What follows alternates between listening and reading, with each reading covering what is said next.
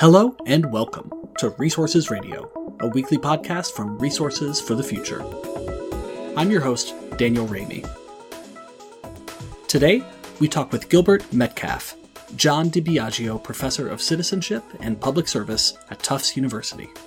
With his co author, Alan Finkelstein Shapiro, Gib recently published a working paper on how a carbon tax designed to meet the US's climate target under the Paris Agreement would affect the US economy. They estimate the effects not just on overall GDP, but also employment, labor force participation, wages, and companies' decisions about investing in clean energy technologies. We discuss their modeling efforts, the surprising results, and the implications for policymakers in today's podcast. Stay with us.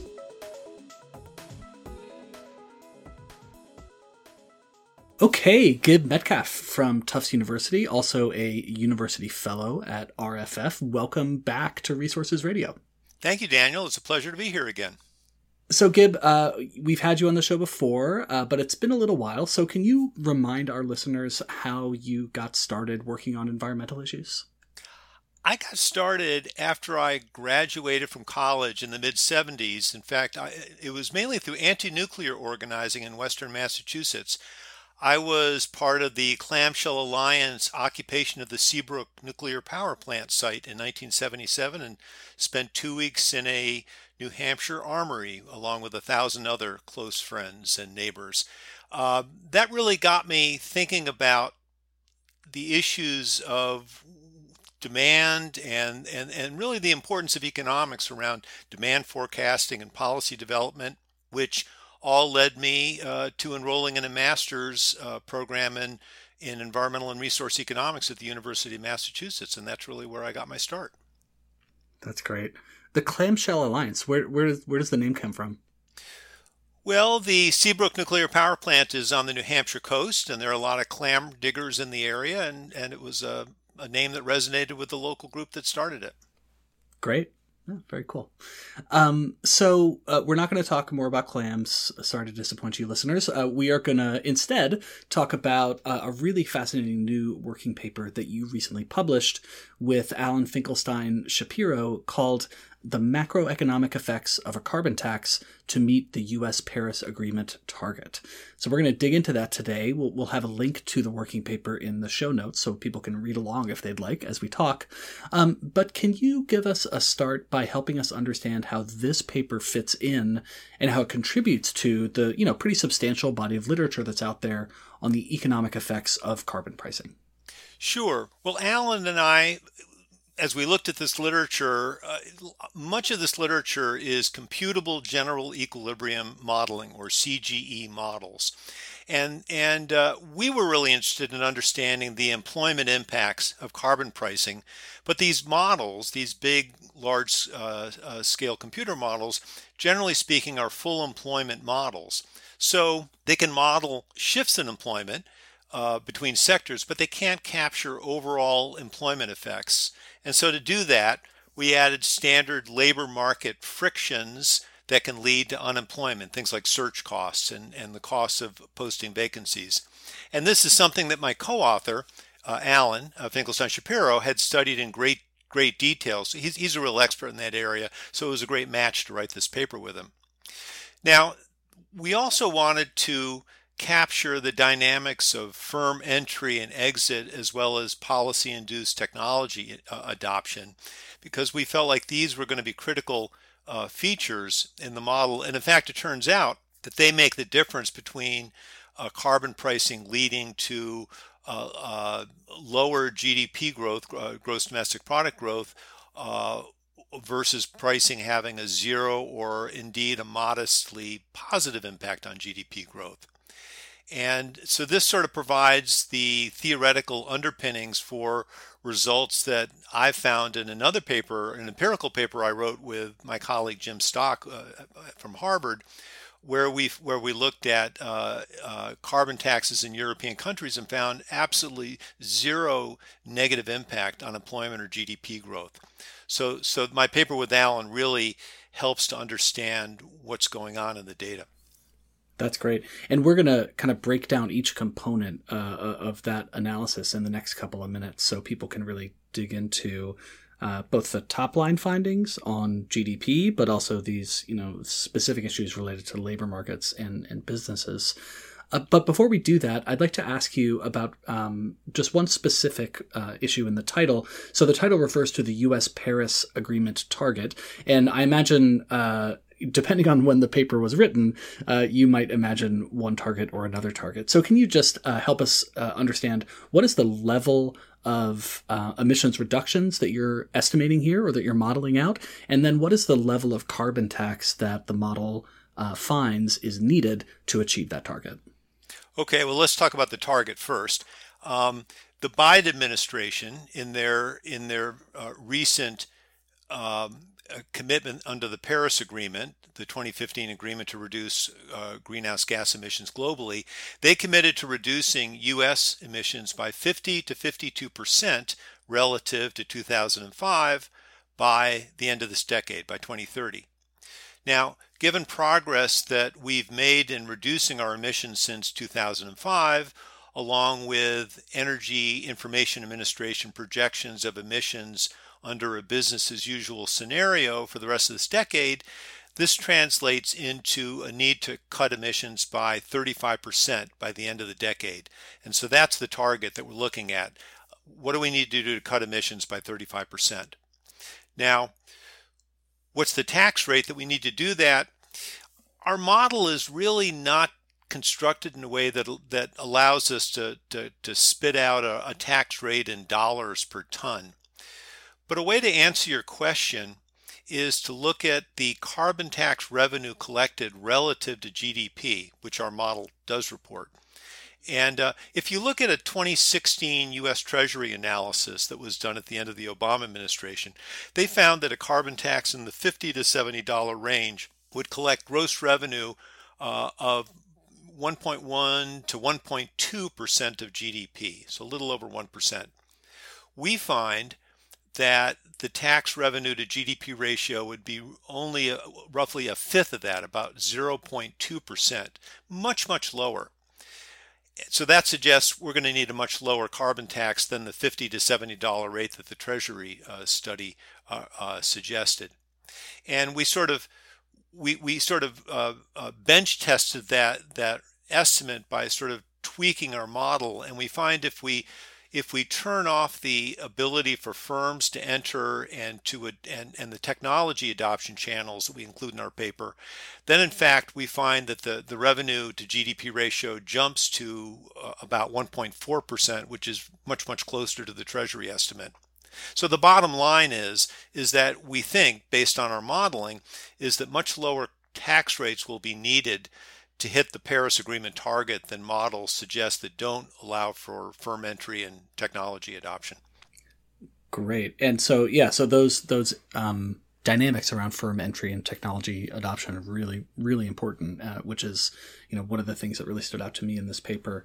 And um, I'm going to ask you about them next, but but first, uh, I want to ask about the the top line numbers, the headline numbers that people often look at when uh, economic effects of carbon pricing analyses come out. So, in terms of macroeconomic outcomes like GDP, uh, as well as employment impacts, what are kind of the top line findings from from your analysis? So our top line findings on GDP is that it actually increases very modestly in the baseline model. Uh, however, if we if we sort of turn off the firm entry and technology adoption channels, then it actually falls uh, by about a half a percent a percentage point. Employment is interesting. Uh, our findings are very similar to those from work that Marc Hafstead and Rob Williams from RFF uh, uh, found in a paper that they published in 2018, in the sense that we find that unemployment increases a little bit. Uh, but what's interesting in our paper is that what's going on is that, in fact, labor force participation is increasing and part of this just has to do with the reallocation of job creation towards the sector using green technologies. So, with an increase of people entering the labor force, then not surprisingly, that can put upward pressure on, on unemployment. That's sort of the top line on unemployment. As do Hafstead and Williams, we also see big sectoral shifts with employment falling uh, significantly in the carbon intensive sectors and rising in green sectors. So it's, it's, that sectoral shift that we that we always think about when we think about uh, sort of green jobs and and uh, the transition to a zero carbon economy. Right. Great.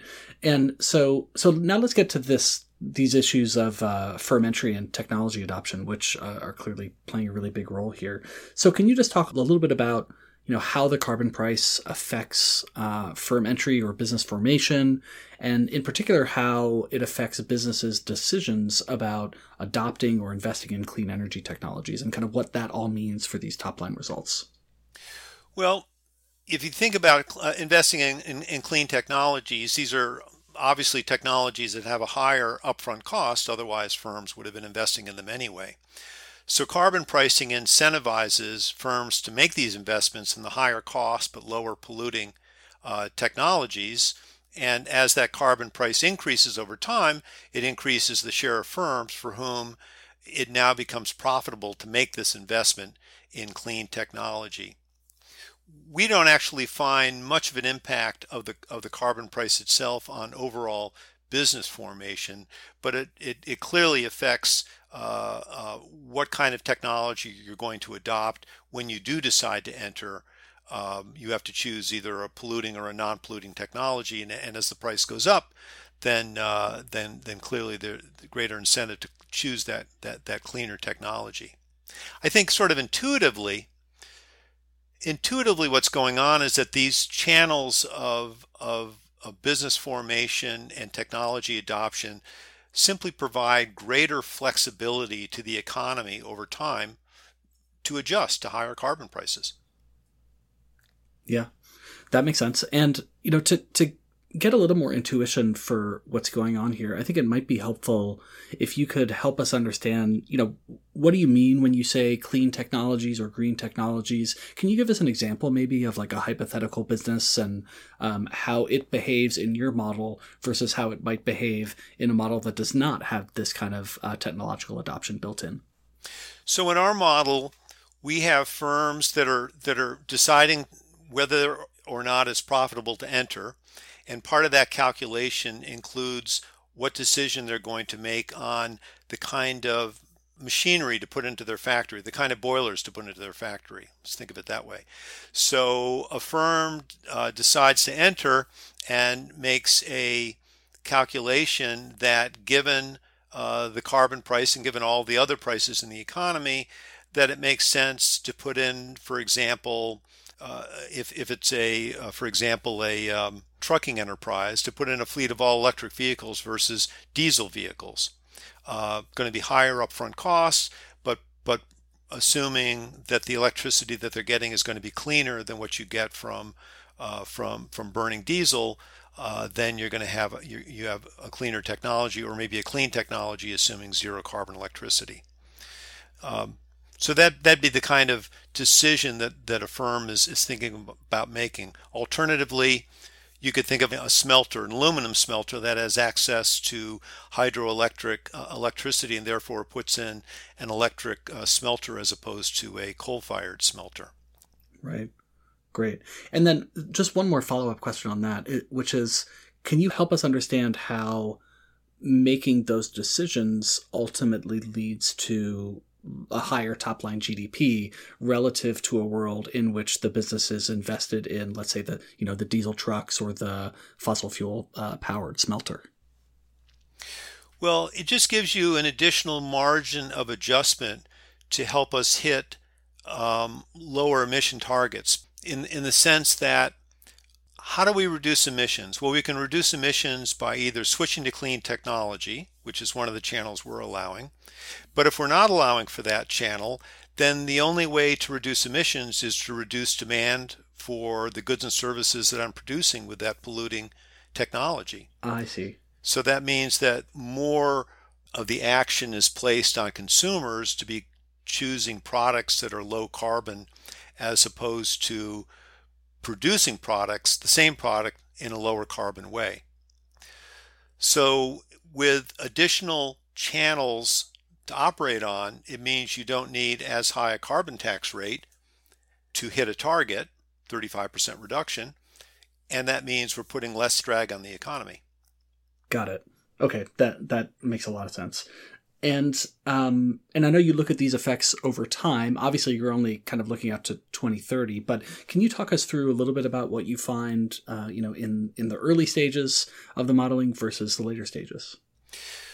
Well, basically, the steady state results, if you will, what we find, we assume we hit a steady state in in five years or 20 quarters, and um, we're finding that as you slowly ramp up the carbon price, and we and we ramp it up uh, over time in the model, that that we sort of move in the direction of slowly beginning to see workers shifting away from working in, in, in dirty technologies to clean technologies, more businesses when they when they are forming deciding to uh, to form using the clean technology and so forth. So the um, uh, the steady state results really tell the same story as the as the um, uh, the transitional results. Uh, and I think the interesting thing that comes out of both looking at the transition as well as a steady state is that unemployment really hits the long-term higher level uh, that we have higher unemployment and higher labor force participation. Uh, it hits it pretty quickly uh, in the transition, but uh, two things. One is it's not a very big increase in unemployment. And secondly, we find that real wages are, are higher across the board for all workers. And of course, that's that's not surprising because what's driving the increased labor force participation? It's the attraction of higher wages. And I think that's real that's that's an important point for policymakers since it obviously higher wages help when we think about uh, the cost of transitioning from from one sector to another. That sort of that sort of uh, takes some of the sting out of making that change. I think. Yeah. Okay, great. So the next question I wanted to ask you is a question that is, you know, it's it's applicable for pretty much any uh, study that's trying to to model the future, uh, but it's a question about certainty and how uh, the model treats certainty for businesses. So, in this analysis, and please correct me if I'm wrong, but I think the assumption is that the carbon tax policy is durable and that businesses can plan around it. They can plan for the future by buying those electric trucks or investing in that clean smelter. Uh, but of course, in our real world, current political environment, a predictable carbon price is not something that's really on the table. Um, and even if a carbon price were on the table, there might be considerable uncertainty about how long it sticks around and how it might get changed in the future. So, how do you think your findings might change if we started to account for those uncertainties associated with the real world of uh, policymaking? Yeah, that's a really, really important point. And you're absolutely correct that our paper uh, does not allow for any uncertainty. Uh, the policy is put in place and it's going to be there, and businesses can depend on it that it will be there. And it's also certainly the case that in the real world, policy uncertainty is a major issue, as we've just seen over the past four years. Uh, and uh, policy risk is is huge, both for the business community and for the environment. Uh, businesses are much less likely to make these expensive, long lived capital investments if they risk policy changes that lower or eliminate a price on our carbon pollution. And that means we may not get the kinds of reductions that, that, that we that we need in order to hit the kind of targets that we want to hit for emission reductions. So I think it's it's really critical to try to build as much policy certainty into whatever policies we end up enacting in Washington. Um, one of the great debates is whether we have greater policy certainty by putting a, a, a, a, carbon tax in place that raises revenue, and that now you have a constituency for that revenue, or is it better to use the regulatory approach because regulation is kind of sticky that that that it, once it's in place, it's hard to undo. I'm not an expert in that area, so I, just don't know the answer. But but I uh, it, it's absolutely the case that that um, this uncertainty is a big deal. There's there's also another level. I mean, policy uncertainty is is one. There's also technology uncertainty. You know, we could be thinking about investing in particular types of, oh, say, wind turbine technologies that we think are going to pay off over a we need them to pay off over a 20 year period to recoup our investment perhaps but if a new technology comes along that's cheaper uh, more efficient better it could end up making my technology obsolete. So that's just a whole nother level of, of uncertainty that that kind of uh, makes this a very very complicated problem. Yeah for sure. And do you think it's fair to say that you know if we were to incorporate uncertainty policy uncertainty into the model that we would end up with less rosy outcomes, you know, like uh, worse impacts on GDP, or is it just kind of not possible to answer that question with the current framework? Well, it, it, it really depends on the kind of uncertainty you're thinking about. I wrote a paper, gosh, almost 20 years ago in the Economic Journal with Kevin Hassett. Um, and Kevin and I were looking at, well, we, we were looking at investment tax credits. Uh, this wasn't energy specific, but energy uh, investment tax credits in the income tax, uh, federal income tax. And this is a policy that has bounced on and off over the years from its initial inception in the early 60s. And what we found, we used a um, uh, a stochastic process, a sort of uh, random walk uh, in continuous time something called geometric Brownian motion to try to analyze this. And what we found is that is that when the policy flips off the investment tax credit, obviously investment uh, uh, goes down. Uh, but when it flips back on, you see a big rush to invest because you want to take advantage of that tax credit when it's there. And it turned out that in the aggregate, you, you, you could find overall investment increasing or decreasing. It really just depended on the type of uncertainty. And I think the same thing could be true here. Depending on the kind of policy risk, you could see a, a flood of investment occurring during the good times with attractive policies, and and uh, that could outweigh the, uh, the the dampening in investment in, in the bad times, but it could go the other way. So I think that's something that that I I'm I'm skeptical that a model would give us a definitive answer because I think it would really depend on how you model that kind of uncertainty. Yeah, great. That's really interesting.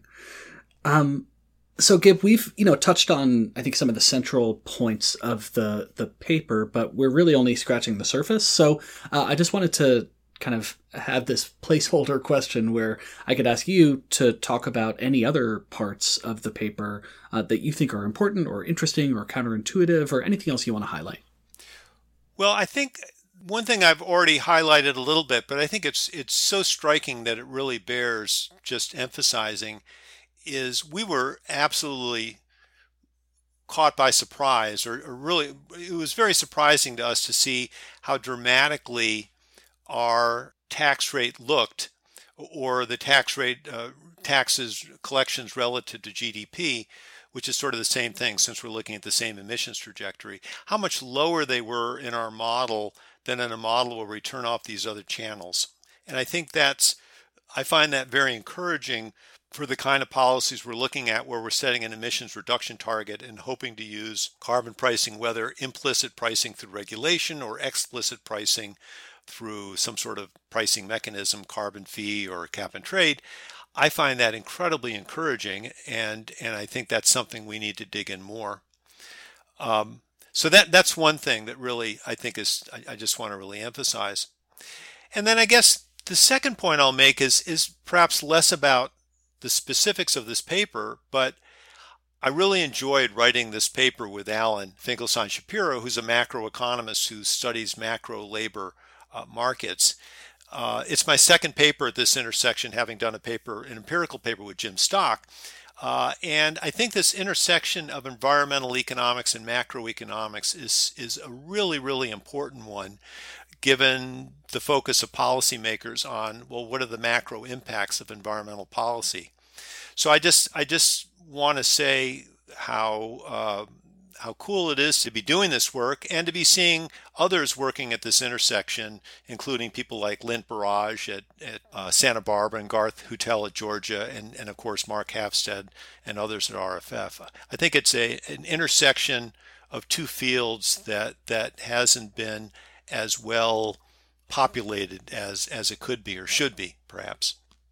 Yeah, that's such a great. And I'm definitely finding, and, you know, I don't do this type of modeling, but in the work that I do, you know, these questions about employment impacts uh, in particular are so prominent uh, from the policymaking community. And oftentimes we just don't have great tools to answer those questions.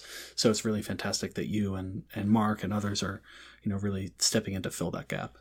Well, I think we have the tools. What we haven't done is use them as as um, uh, as well as we might, and and uh, so it's great to see people doing that. Yeah, great. Okay, well, uh, Gib Metcalf uh, from Tufts, thanks again for joining us. Let's go now to our last question, which is our top of the stack question. So, asking you to recommend something that you've read or watched or heard related to the environment, even if it's sort of just tangentially related to the environment, uh, that you think people would enjoy. And I'll start with um, an experience that I had um, over the weekend. I took my first post pandemic vacation to Chicago, and it was wonderful. And one of the things that I did uh, was to go on an architecture foundation river boat tour, which, if you've never done this, in Chicago. You know, Chicago's got this great river in the middle of the city and these different branches, and you can take these boat tours that take you all along the river and uh, you learn about the history of Chicago and about the buildings, but you also learn about the reversal of the Chicago River. You learn about the pollution of the Chicago River in the sort of early industrial era, and some some real, real kind of bone chilling stories about the amount of you know animal carcasses and uh, and other waste that was dumped into the river um, early in the city's history. So it's a really fantastic experience, and you learn about architecture and history and environmental issues too. So if you're ever in Chicago and you've got some free time, uh, uh, definitely go on a boat tour. Um, but how about you, Gib? What's on the top of your stack? Well, that sounds fascinating. Um, well, on on my stack, I'm currently reading Robert Caro's biography of Robert Moses called The Power Broker, which is actually an old book published in the 70s. But Robert Moses single handedly created the New York State Park System, one of the largest and best uh, state park systems, I think, in the country. And it really transformed recreational opportunities for New York State residents, and particularly for, for lower income uh, New York City residents who could now get to beaches on Long Island, Jones Beach, uh, uh, and other beaches that they couldn't access before. So that's sort of that's and, and to see how he did that is quite remarkable. But Moses is also responsible for contributing to a car culture in, in the New York metropolitan area that bedevils drivers to this day. You know, for example, he refused to allow public transit options in order to access popular beaches on Long Island that he had built. So I think this is a terrific read. It's it's just it's spellbinding. Caro is a terrific writer, and it's a masterful meditation on the uses and misuses of power for civic and environmental improvement.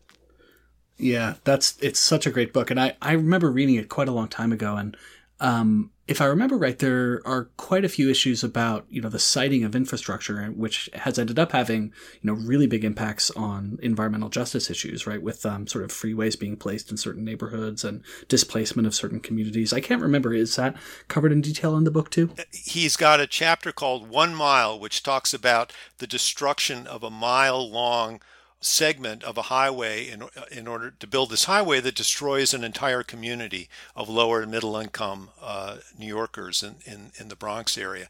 Uh, so yes, and, and also uh, uh destroying farms out on Long Island. Uh, so yes, it's a it's it it is there are huge environmental justice issues that Caro focuses on uh, sharply in the book. Yeah, fascinating.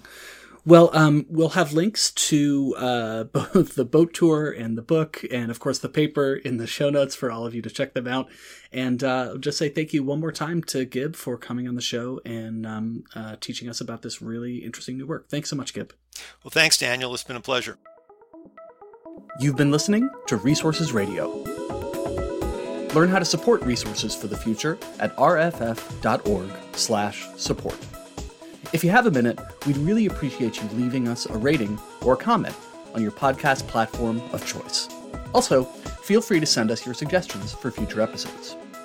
Resources Radio is a podcast from Resources for the Future. RFF is an independent, nonprofit research institution in Washington, D.C.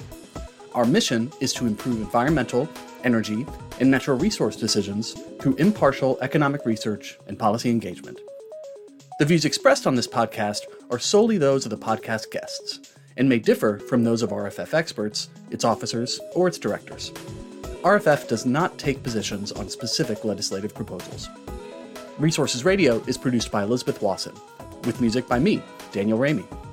Join us next week for another episode.